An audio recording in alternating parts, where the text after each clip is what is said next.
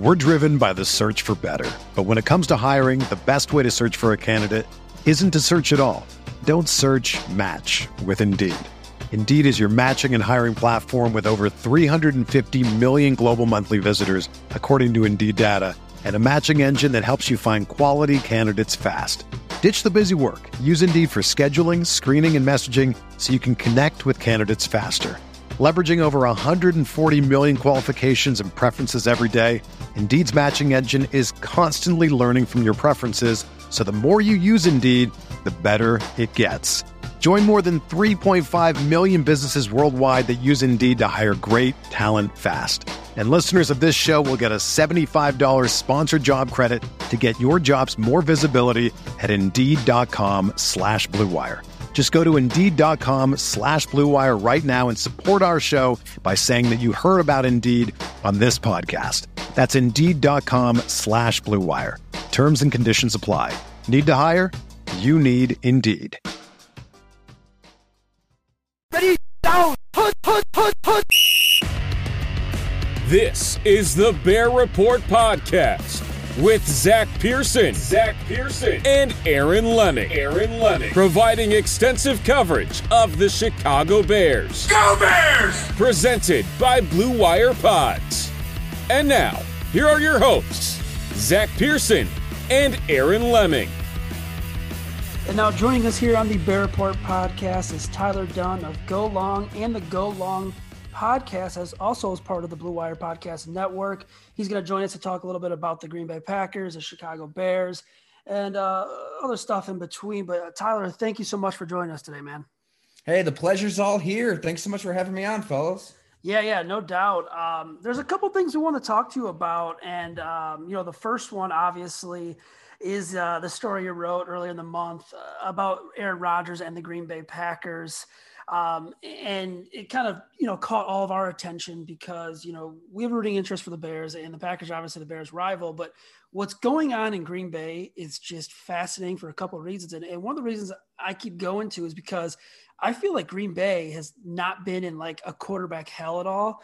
And here in Chicago, we've just been in quarterback hell for my entire life. So about 30 years, but writing this story, I mean, what kind of intrigued you the most about what's going on up there in Green Bay? Whew. Man, that's a loaded question because I think we're all trying to figure that out. I it would be really nice if Aaron Rodgers would just talk, right? Just tell everybody, why are you so upset? Brett Favre at least did it. He sat down with Greta Van Susteren on Fox News back in 2008 and was like, just kind of put the Packers on blast. Everybody kind of knew where he stood and he wanted back in. Aaron Rodgers wants out. I think that's probably what's most fascinating here is, everything is pretty damn good in Green Bay. They're willing to make him the highest paid quarterback in the NFL. They have arguably the most talented roster in the NFL. It's such a myth that they don't surround him with weapons. He's got weapons all over the place. Play calling. He's the play caller. I mean, there's two playbooks in Green Bay. There's Matt LaFleur's and there's Aaron Rodgers at the line of scrimmage. He has the freedom and the autonomy to kind of do whatever he wants. So it's kind of like strange from the outside looking in to be like, why are you so worried about Jordan Love? Like, you just won MVP. As long as you play anywhere near MVP level, you are the quarterback. You can force Brian Gutekunst, who you apparently despise, to trade Jordan Love as long as you play well. So it's strange. I guess it is kind of on brand though for him. He's been pretty passive aggressive, most of his career. So he'll go out there in Hawaii and the Taylor Swift videos will pop up and he'll go on Jeopardy. We all kind of saw that. I'll try to use that as a little leverage. He'll pop on Kenny Mayne and he'll wear that I'm offended shirt after Mark Murphy's comments. So he's doing these little things. I guess it comes down to two things, right? He's either just trolling his employer and he shows up and calls all of us in the media fake news and says it was one big smear campaign. Screw them. I'm back. Let's go. Because he apparently does love his teammates and they love him. Or he's genuinely dug in and this doesn't really have a resolution anytime soon. Even though I am somebody who he did attack in his smear campaign once upon a time. I know he can do that, even when things are absolutely true. I think it's the latter. I think he is genuinely dug in and can't get past the fact that they drafted Jordan Love, can't get past whatever he's upset about with it being about the people and them going too corporate. Everything I've been told is that this is very, very real, and we should not hold our breath from the show up day one of training camp. Well, and I think it's been kind of interesting to see because you and Rob Demovsky, why I always have Demovsky. Yeah. Demovsky, there we go. Have been both very open in saying that you guys don't think he's coming back. And if you kind of go back and you look at Aaron Rodgers as a whole throughout his career and just who he is, he has his convictions. I mean, that's something we've talked about on the podcast multiple times. I mean, it's not taking a shot, to say, the stuff with his family and the different stuff that has gone on over the years. Like, Aaron Rodgers is his own person. That's who he is. And, there's nothing wrong with that. That's just who it is. So it's kind of one of those situations where I know a lot of people like to compare it to other situations and other players, but I feel like Aaron Rodgers is just a very different person from most people. But I am kind of curious, just what exactly makes you feel like this is just more than a publicity stunt, or this is just more than him basically showing up and calling everybody's bluff or whatever it may be? And why do you think that Aaron Rodgers really is probably done in Green Bay, or it's trending that way? People connected to the situation have just repeated that again and again and again. And I would think that Demovsky and myself, we probably have much different sources, and we're all kind of hearing the same thing. It's that it's very real, and he is very, very upset about something. I mean, he's not going to come out and say it was the Jordan Love pick, but that's absolutely what it is. I mean, he felt like he should be in total control. And there is a case to be made for that somebody that is Aaron Rodgers, a future Hall of Famer at the top of his game, still deserves to go out on his terms, but that just doesn't happen. I mean, it's always ugly for all of these guys at the end. And this is just how the Green Bay Packers do business. I think, way back to the early 90s, when Ron Wolf kind of resurrected this thing, he made tough decisions. I mean, he traded a first round pick for Brett Favre. Everybody called him nuts. And then Ted Thompson takes over for Mike Sherman in between.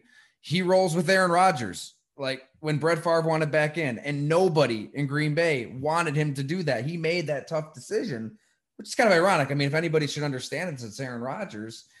And then you fast forward to today, and I get it. They were 13-3 in 2019, but there were signs. I mean, that Detroit game in week 17 was pretty ugly. He was really inaccurate. They get blown out in the NFC Championship game. Rodgers doesn't play well. And oh, by the way, in the second half, I was told, he told his head coach, hey, I'm just going to take over play calling here. So I'm sure there were a lot of little things. And Brian Gutekunst, as the general manager, is looking at this and said, well, you know what? We're always picking in the 20s. I don't want to get caught in that purgatory. I believe in Jordan Love's arm. I believe in his athleticism. He's got a shot to be special. I'll take him, develop him for a couple of years. Aaron Rodgers, who's been suffering, he has suffered some serious injuries as well, on top of getting older, on top of all those little signs. It makes a lot of sense. There is a lot of logic. The pick, I think, was sound for a franchise like Green Bay that it isn't going to get a shot at a top five quarterback to pick Jordan Love. But I just think that Aaron Rodgers cannot get past that. He can't get past it. He's stubborn, like you said, Aaron. It's absolutely fair game to say if this is somebody that will cut out his family, cut out his friends. What makes you think he's going to cut out Brian Gutekunst and just show up and work for the man? Like, I don't think he is. I think that this is very real, and I don't know how it ends, guys, but I don't think he's there at training camp. I don't think he's there week one. I think he is A-okay, just sitting out, letting this thing play out, losing millions of dollars because he's got millions upon millions of dollars. That's incredible. I never thought we'd be in this situation with Aaron Rodgers just terrorizing the Bears year after year. And now it's come to this. And you mentioned, he wants total control. And the whole thing, the rumor kind of circulating around this is the Jordan Love pick and all of that. Do you think things would be a lot different if the Packers, came up to him and said, hey, we're going to target Jordan Love? Or do you think it would have been the exact same? He just did not want them to take a quarterback. I love that question, and I love that talking point because, right, that's what you hear on ESPN. Everybody's so caught up in their feelings today. It kind of drives me insane, but And he is a quarterback that is very caught up in his feelings, but I get it. We're going to have that debate. Oh, they should have done this. They should have done that. If he just would have held his hand and brought him in to the draft room and said, all right, buddy, we're going to do this. Here's a glass of scotch. No, it doesn't change a thing. If they draft Jordan Love, he's as pissed off today as he would have been anyways. I can't see how, giving him a heads up would help the situation. And judging by how he has tried to work the narrative this offseason and, using his surrogates and teammates and friends. Hell, who knows? I mean, this is me talking, just guessing, but does he try to sabotage that pick if you give him a heads up ahead of time? I don't know. He's a different dude. So I think Green Bay is just old school. The GM picks the players, the coaches coach the players play, and Aaron Rodgers absolutely despises that model. Well, and, to kind of wrap up, at least, with the Aaron Rodgers stuff here, what do you think? Because that's the thing is I've been kind of running this through in my head over and over, and it feels like we're on the same page, at least in terms of Aaron Rodgers is who he is. This isn't a guy that's just going to randomly cave and randomly show up and act like nothing happened, or at least that's, what I seem to think. But what can fix the situation? That is what I've been struggling with the most. It's one of those things where you can see him sitting out. You can see the Packers finally caving in, whether it's in preseason, the regular season, and trading him. What I can't see is how this resolves itself to where Aaron Rodgers comes back and plays this year. Because I think we all kind of assume at this point, even if he does somehow magically come back and play this year, this is probably his last year in Green Bay. I think everybody would have to assume at this point. So how do you fix this if that is part of the problem as is? I think Green Bay's hope is that he loves his teammates so much. I mean, I don't think him and Matt LaFleur have as hunky-dory of a relationship as everybody thinks. I think that he more so tolerates his head coach, is what one player told me. But I think he likes his coaches, especially Nathaniel Hackett, the OC. They're really, really tight. I think he likes the fans. I mean, he cares deeply about his legacy. He knows what it means to go down in history. In the history of the Green Bay Packers and all of that. But I don't know. I guess the Packers are banking on that. I just don't think it's going to matter much. And I don't really think there's anything they can do. I mean, short of firing the general manager, what resolution is there? I mean, they're willing to pay him more than any quarterback. I think maybe one resolution could be that they lock him in for 3 years, and there's no wiggle room for them to get out of that contract for 3 years. Maybe that's it. But Gutekunst isn't going to do that. Like, he isn't going to admit defeat on Jordan Love this soon, nor should he. So that's not going to happen. Man, I don't know. That's what makes this so fascinating. They're at this stalemate. Nobody's really budging. Nobody's blinking. You got the president calling him a complicated fella, quoting Ted Thompson. You've got the quarterback wearing the I'm offended shirt and saying how amazing it's been to have zero responsibilities this offseason. I just don't think it's going to end anytime soon. And if I'm the Green Bay Packers, and this is what I wrote at Go Long, I mean, why not be decisive here? Why not just go on the offensive and look in the mirror and realize what you're dealing with? Like, this is a quarterback who has a personality unlike any other. He is serious. This is not a joke. He is not bluffing. He's willing to sit out games. Are you really, really willing to let this ride out? Are you really willing to let this go into the season? Just trade him.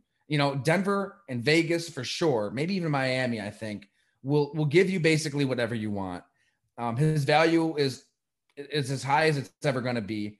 I know the timing's odd, but take your 2 or 3 first, your 2 or 3 seconds, your 2 or 3 starters and move on. Have some dignity as a franchise instead of fawning over him and begging and pleading him to come back, because at some point the players are going to see all that and be like, what the hell? What the hell are we doing here? Do we have a team? Do we have a season? Or are we just begging the quarterback to come back? That point could come eventually. We're driven by the search for better, but when it comes to hiring, the best way to search for a candidate isn't to search at all. Don't search, match with Indeed. Indeed is your matching and hiring platform with over 350 million global monthly visitors, according to Indeed data, and a matching engine that helps you find quality candidates fast. Ditch the busy work. Use Indeed for scheduling, screening, and messaging so you can connect with candidates faster. Leveraging over 140 million qualifications and preferences every day, Indeed's matching engine is constantly learning from your preferences, so the more you use Indeed, the better it gets. Join more than 3.5 million businesses worldwide that use Indeed to hire great talent fast. And listeners of this show will get a $75 sponsored job credit to get your jobs more visibility at Indeed.com/Blue Wire. Just go to Indeed.com/Blue Wire right now and support our show by saying that you heard about Indeed on this podcast. That's Indeed.com/Blue Wire. Terms and conditions apply. Need to hire? You need Indeed. Switching over to the Bears here, you had some tidbits in this offseason that kind of caught a lot of Bears fans' attention. And, you know, the Bears were rumored in for Deshaun Watson, Russell Wilson. How close – and when you say, you know, a package that, you know, maybe wasn't, you know, as good as other teams could make, how close and what type of package were we looking at here if the Bears were to make a move for Deshaun Watson before, you know, kind of everything came out and even Russell Wilson? Yeah, it starts there with Deshaun Watson for sure. You know, this is pre-allegations and all of that, which obviously changed the plans of a lot of teams, including Chicago. I think they would have given up anything, really. I mean, short of Khalil Mack, I think that Ryan Pace and Matt Nagy, they know that their asses are on the line and they're willing to do whatever it takes to find a franchise quarterback. And that's why I kind of pursued that story and tried to talk to as many people as I could, because you've got this offseason of quarterback empowerment and these quarterbacks trying to manifest their own destinies. You've got a team in desperation mode, everybody kind of lucky to keep their jobs and realizing that and doing everything to find a quarterback. How is that going to play out? It started with Watson. I don't know what offers were really on the table, if anything, because Houston, I mean, they weren't listening. They weren't even engaging with teams. But what I was told is, yeah, they really, really wanted Deshaun Watson early on. It started there. Well, it's kind of interesting that you say that, because I feel like a lot of Bears fans obviously knew the pursuit of Carson Wentz and, you know, then obviously Russell Wilson. Another one that I thought was kind of interesting that, you know, I had in my notes here that you would mention as well was Ben Roethlisberger. What? Why? Just why? I that's the one where I'm like, you know, Carson Wentz, it's like, okay, the guy's still somewhat young, you know, he's maybe some untapped potential. Maybe you can get him back to that, you know, the 2017, 2018 type situation. But then, you know, you look at a guy like Ben Roethlisberger, which, I mean, if you're talking about Deshaun Watson with some of his allegations, I mean, the whole Roethlisberger thing has been out there for quite a while. And obviously that was a while ago, but why Roethlisberger? That doesn't seem — and obviously not doubting your sources at all, but that just doesn't seem like the type of character move that the Bears would make, and especially in the situation that they're at. Trust me, my eyebrows raised too. I mean, that was a name I didn't see coming. I think more than anything, Ryan Pace was willing to just literally explore every opportunity, every possibility, every quarterback who could become available. And if you remember Pittsburgh, they kind of let that whole thing drag on a little bit. They didn't commit to Ben Roethlisberger right away. It was got a little dicey there for a little bit. And they basically did the opposite of what Brian Gutekunst and Green Bay want to do. They're going to let Roethlisberger play out the string, apparently, at least this season, when they could have moved on. It was somebody fairly close, very close to that whole dynamic. And he basically said that if Ben Roethlisberger didn't stick around with Pittsburgh, that Chicago would have been in play there. So I guess you take it for what it's worth. I think that all these teams that need a quarterback would be stupid to not explore everything. And I don't know for a fact that they just called up the Packers and said, hey, is Aaron Rodgers available? I think the way I wrote it and what I heard was like that, even that would have been a possibility. Even something as crazy as that, where of course Green Bay is never going to trade the Aaron Rodgers, they would at least consider it, because they were considering everything. And you talked about it being kind of a wild offseason in terms of quarterbacks, and the Bears actually ended up with one of my top quarterbacks in the draft in Justin Fields. How the heck did that all happen? And were you surprised that Fields, you know, was there at 11 and the Bears actually moved up? And kind of what are your thoughts on the Fields pick overall? No doubt. And I guess I kind of skimmed past the quarterback that Chicago really thought it'd get, and that was Russell Wilson. So real quick, I mean, they thought that Seattle was willing to part with him. John Schneider, from what I was told, is done with Russell Wilson. Like he was ready to move on, ready to start over. It's kind of fed up with different things behind the scenes. And Pete Carroll wasn't willing to go there. Pete Carroll's the oldest head coach in the National Football League. Doesn't want that on his resume as, you know, being the guy who traded Russell Wilson, as I'm sure everybody in Green Bay, they don't want that on their resume. There's something there. And so they all figured, all right, let's just sing Kumbaya, go for it one more year. Russell Wilson doesn't want to hurt his brand and take it to the extreme Aaron Rodgers is. So that trade never happens. But the Bears side of things, I think they were really optimistic something would happen there, and it didn't. And they were pretty surprised that it didn't. So yeah, to fast forward, it's like, okay, well, you swung and missed on all these big names. It didn't happen. They settle with Andy Dalton and put out the tweet, QB1. And I think we all kind of laughed at it. You know, Andy Dalton is Andy Dalton. He's not terrible, but, you know, he's not necessarily going to win you a Super Bowl. But I think there was maybe just a silver lining in it all, where bringing him in could at least help you on draft day move up.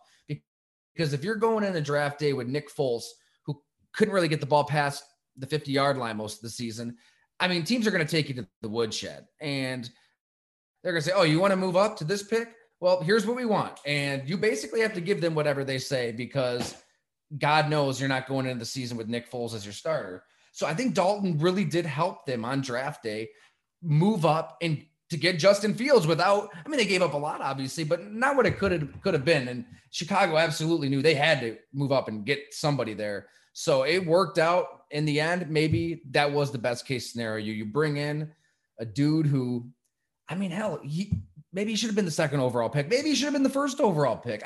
I don't know. I'm not a scout. I'm not a mock drafter. I just watched Ohio State games. He did everything. He was unbelievable.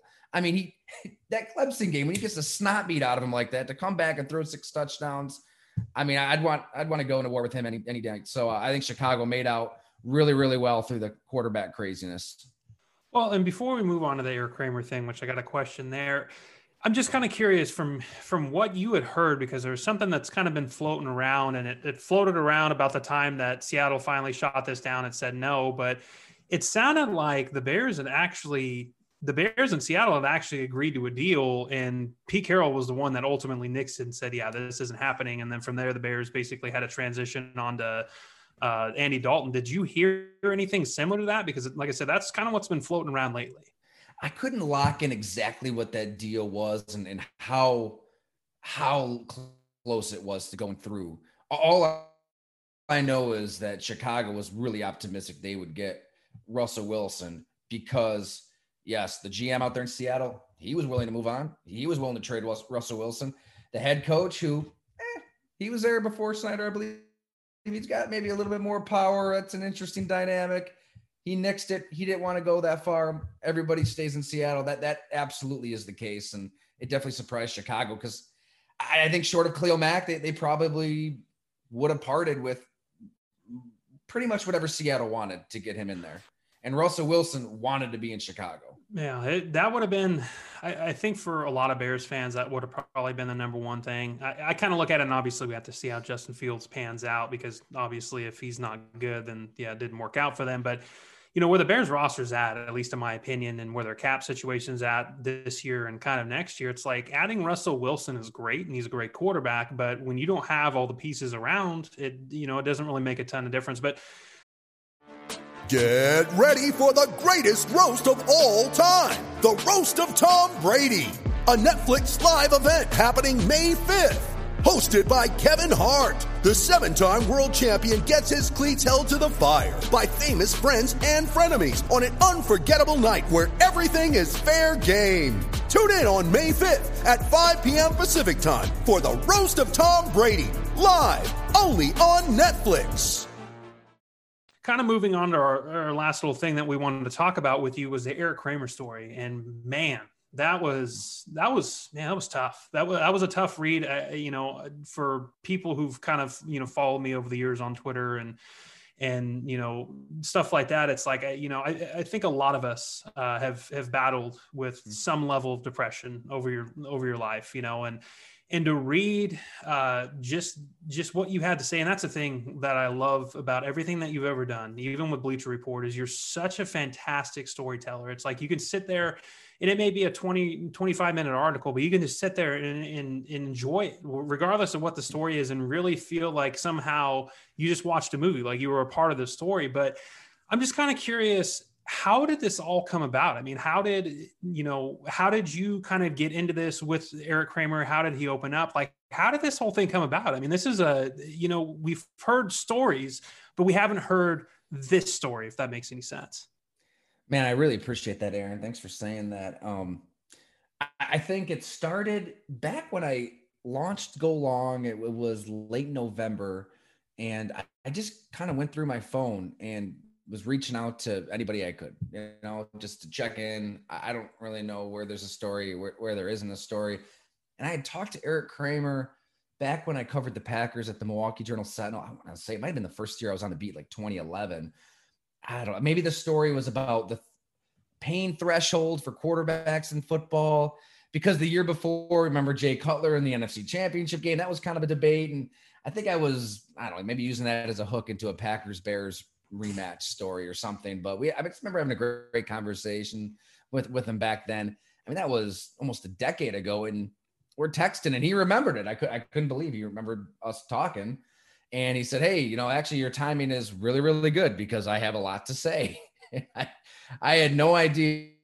I shouldn't chuckle because it's not a funny matter, but man, I had no idea what he had been through since the suicide attempt, which, there were some phenomenal stories written about that. Dave Burkett, Dan Pompey did one at Bleacher Report when he was my coworker, just unbelievably open about his depression and trying to take his own life. But I think back then when we're reading these stories and we're watching that piece at Outside the Lines, we're thinking that this dude is in the clear. Like, it's all good now. He sounded good. I mean, and said there were no mental issues, physical issues. And, I thought that it was kind of case closed. I was more so reaching out just to maybe talk football. And lo and behold, the real story there is everything that's happened since then. And in his words, $700,000 being stolen from him through the sham marriage to Courtney Baird, through the legal system. And I mean, there's obviously a lot of layers to this, and it was difficult to unpack, but we talked on a Zoom, months ago for, I don't know, two and a half hours. Then last week we talked for another hour and a half. Today we actually caught up for the hell of it on the phone for another hour. He's just a phenomenal storyteller with a phenomenal memory now, because 5 years since that suicide attempt, his brain is back. I mean, he's back to being himself, and he can kind of pinpoint and recall everything. And it's sad for so many reasons. It's definitely a dark, sad story. I mean, I get it, but I think that the takeaway here is he was able to get to the other side. Like, he's good now, and he wants to help future, not just football players, anybody who could be abused by anybody financially, by the legal system, because he knows and he can live to tell about it. It's a great story, and I recommend everyone go check it out. And Kramer, for me, he's one of the more underappreciated Bears quarterbacks of all time. And you might have answered this in the last question, but I'm going to ask it anyway. Was there kind of a moment that stood out to you when you're talking to him, maybe something you didn't know, something maybe kind of made you go, oh, wow, or anything he shared like that? Man, there's definitely a lot of those moments, because it just gets worse and worse and worse, after the worst possible thing could happen to you. I mean, putting a gun to your chin and then survive. It only got worse from that point, from, this woman coming back into his life. And this is obviously all Kramer's side of the story. I reached out to her representation. They didn't want to talk, but I mean, for somebody to diabolically take advantage of you when you're in this mental state, as Erik said, he had the brain of a 6-year-old. If anybody just said anything to him, it was yes. He just would agree to whatever you said, and he couldn't really process risk to any degree. For somebody to take advantage of that, to this extreme, from getting close to him and flying out to the Vegas facility to drive him back, and just showing up at his house, and then staying over at his house, and then realizing that there's this criminal investigation into her spending and to her abuse of his money, and then coercing him into a marriage because that would put the criminal investigation to rest. She was constantly one or two steps ahead the entire way. You just feel for Erik Kramer. It's like, and he didn't know to answer your question. I guess what stood out most was he didn't know any of this was going on. So, you know, his friends, his family, Anna Durgan, who's just the real superhero in this, all high school friend of his, they're fighting for him this whole time because Erik Kramer doesn't know. And there were points when he thought that Anna was against him and his own son and his sister. And he thought all these people were against him when they were trying to help him. It's unbelievable. And thank God his brain, for the lack of a better term, just turned on and he came out of that metaphorical coma, because if he didn't, who knows? He's still losing money and he's still not knowing why and what's happening around him. And I'm sure there are a lot of people out in the real world that's the case. And that's the scary part about conservatorship, that you need people in your life that you trust that can look after your finances and look after your well-being.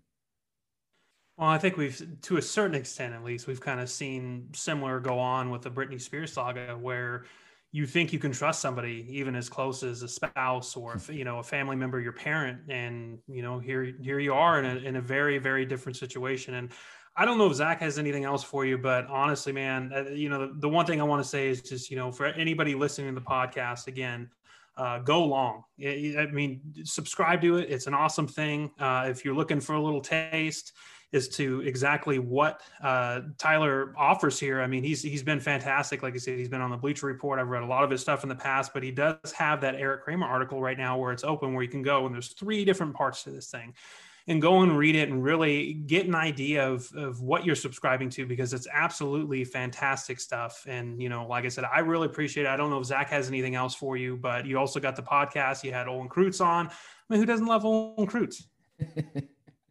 Oh man, he's the best, isn't he? I mean, thanks so much for saying that, Aaron. He was great. I mean, what a storyteller. Yeah, Olin's a great guy. He's always on the radio here in Chicago, and he just has not only fantastic stories, but his analysis of things really makes you like get you into that football side of things, and it's fantastic. I don't have any other questions. I was gonna say, if you want to plug anything, feel free. Anything you want to shout out or showcase or anything like that.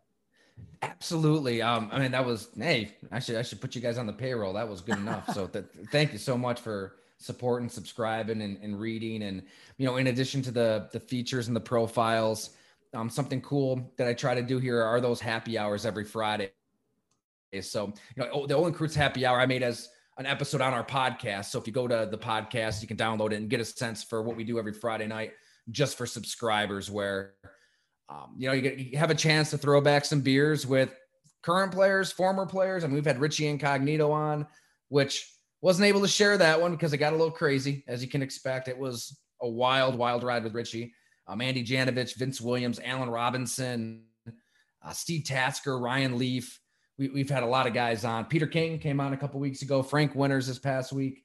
So I just think that's a good opportunity for fans to kind of hang out with, you know, some of their favorite players from around the league. Actually, I only had Olin Kreutz on because a Bears fan, Chad Vonk, I believe, on Twitter, he subscribed and said, hey, any chance you could get Olin on? He's awesome on the radio out here. And so Olin did it right away, and it was great. So I want it to be a community, and, you know, tell me who you want to hang out with and we'll make it happen. It's fantastic. It's a great idea too. I really haven't seen much like it on the internet, especially in the NFL world, where you get that insight from, you know, former players or even beat writers like Pete King as well. So it's just fantastic. Oh man, thank you so much for saying that. And it's a lot of fun, man. I wake up every day just so jacked up for Go Long, and the readers, is the fans, everybody's been phenomenal. It's been great to see a lot of Bears fans kind of join the community. So thank you to everybody out there. No problem. Where can everyone follow you on Twitter at, Tyler? Yep. Just at Ty Dunn, D-U-N-N-E. Perfect. Really appreciate you having you on, man. We'll have to do it again sometime soon. Hey, just say the word. This is a lot of fun. Appreciate you guys. Did you know that most vitamin D3 supplements come from sheep's wool? I'm Kat, founder of Ritual. We're making traceability the new standard for the supplement industry. When I was pregnant, I couldn't find a multivitamin I could trust, so I created my own. Ours is made traceable, third-party tested, and clean label project certified. Oh, and our vitamin D3? It comes from sustainably harvested lichen from England, not sheep. Trace for yourself with 25% off at ritual.com/podcast.